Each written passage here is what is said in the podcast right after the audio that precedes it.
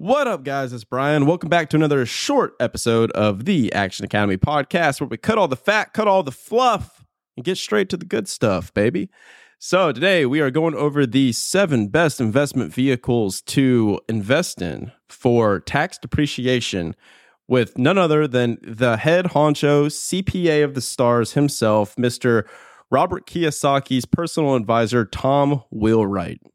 As you guys know, this is a short clip from the full hour long episode we did with Tom previously. So if you guys want to go back, you can check that one out. As always, remember to pay the fee. If you enjoy this show, if you enjoy this podcast, please share with at least one other person that you think would benefit from this information. Now, let's stop paying taxes and start playing this episode.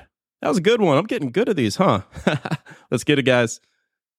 I want to talk, I want to hit a little bit more before we get into some specific tax strategies. I want to hit a little bit more about some of those other pillars in win win wealth. You said two of them. Can we name a couple of these other areas where the government is incentivizing people to move towards and problems that they're trying to solve, but they don't want to directly do it?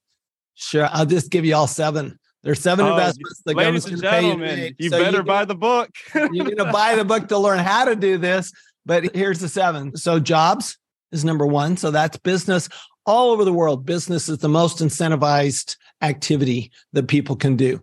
Um, related to business is technology. Now, interestingly, we're probably the worst in the world on incentivizing technology in the US. There's a lot more. For example, Singapore, Singapore, you get a 400% tax deduction. Here you get what? a yeah, 400% tax deduction for for certain research and development activities. In South Africa, it's 150%. In France, there's all sorts of incentives. So, literally, everywhere you go, there's incentives for technology and really any kind of research development. And then you have, you kind of keep building on that. Okay, what about real estate? Yeah, real estate's huge incentives tax incentives in real estate for housing, commercial, industrial, all types of real estate. And then you have, and one of the biggest benefits of real estate, of course, is debt because debt is not taxed. You borrow money, that's not taxed. And real estate's the easiest way to borrow money, frankly, because the banks are pretty comfortable with real estate. But then you have energy, whether it's oil and gas, uh, fossil fuels, or whether it's renewables, they're energized all over the world. And agriculture, food, we want to produce food. So those are really your top five. And those are all on the being the I side, the quadrant. So they're the mm-hmm. business mm-hmm. investor side. But then there are a couple of incentives that are a little more personal and anybody can take advantage. So e- even if you're a W 2 employee, life insurance. Life insurance hmm. has huge tax benefits, just huge. It grows tax free. You never have to pay tax on it. You don't pay tax when you die if you do it right. So it's it's a huge tax incentive. And then the other one is retirement plans. I mean, retirement plans, everybody would agree, yeah, 401k, that's okay. So my tax incentive is okay, but your tax incentive is bad. That's pretty much the dialogue that's going on right now, which is why I wrote Win Win Wealth Strategy. Is that the dialogue's too much geared towards certain tax strategies we're okay with, but other tax strategies we're not. When the government's none of these are loopholes. Mm-hmm. These are mistakes. These are all intentional and they're doing things government wants done. Interestingly enough, of all seven, the one the government makes the least amount of money from is retirement plans. That one they break even on, but everything else they make money on. So you know what? It's just by by the nature of the beast because the whole idea with retirement plans is it's all about you. It's just your security, right? There's nothing that you're really doing for hmm. society there. You're just trying to stay off the stay out of the unemployment lines basically. So retirement's very it's a little selfish frankly more selfish activity. I always say that if you really want good tax benefits then you need to be generous. So if you create jobs for other people that's way more generous than having a job just for you.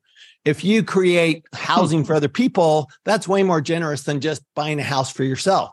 If you create energy for other people, that's way more generous than creating energy just for yourself. For example, solar tax benefits are better if you're a business owner than they are if you're an individual. Okay. That's because you're only benefiting one person if you are an individual, but you're benefiting at least your entire business, employee staff, and maybe your other, maybe your tenants, et cetera, if you do solar on a business or investment property. That's a really cool perspective shift to where once again it goes back to the people that are crying and screaming about tax the rich, eat the rich. And so, how you just framed that actually just snapped something in my head about the concepts of generosity in general, to where people see these business owners and they're like, "Oh, look at the this rich, greedy person," but really, they are 10 times more generous than you, if not 100 or 1,000 times, because they are providing jobs. They're providing the housing. They're flipping the real estate. They're making something better, as opposed to you, who is on the internet saying nothing about nothing. So I love that. And so to recap for people listening, that's business, tech, real estate, energy, agriculture, and then life insurance and retirement plans on the personal side. Tom, there's a line, there's a quote from a movie called Margin Call. I'm not sure if you've heard of it, but I love it. It's a movie about Wall Street like going bankrupt in 2008. But there's a line that I love, which kind of ties back to what you and I were talking about before, where it's like the CEO and he's like, listen, I didn't get here by being complicated. Explain things to me like I'm a fifth grader or a golden retriever. Okay. And so that's my favorite line to use now tell me, Tom, explain to me as if I'm a fifth grader or a golden retriever. I have a hot take. Tell me if I'm a complete idiot. I hate 401ks. Like I was the 401k guy in my W 2 when I was in corporate America. I was contributing over and over again into my 401k until it came time to leave. And I realized how difficult that money was to access. So, what are your opinions on this? Because people are split right down the middle in this entrepreneurship world about 401ks and about like, access to the capital. And then we can get on to life insurance too, because that's another one that's split right down the middle, where it's like half the people, it's the greatest thing in the world. The other half are like scam. So I'll let you hit whichever one you want to hit first. Let's start with the retirement plan. Yeah. Near dear to my heart. basically, you have two types of retirement plans. The 401k is what we call a qualified plan, which means government sponsored, which means mm-hmm. government regulated plan. And then you have the non qualified plan, which is real estate, energy, technology, etc. Okay, that's still a retirement plan. It's just a non-qualified plan. It's hmm. not directed by the government. Okay, and, and what happens is the reason I don't like retirement plans is because of what you were talking about. I have no control over how much I can put in. The government mm-hmm. determines that. I have no control. I have very little control over what I can use it for. I have yes. very little control over when I can take it out. I have uh, pretty much only two choices of how I'm taxed on it. I can either now be taxed going in or I can be taxed coming out. That's uh, that those are the choices. So there's a lot of control here. And I mentioned earlier on, I don't like people telling me what to do. And so I don't like those because I don't like the government telling me what to do. Now, if you're not going to get educated, it's probably the best thing you can do. So at least you're putting some money away.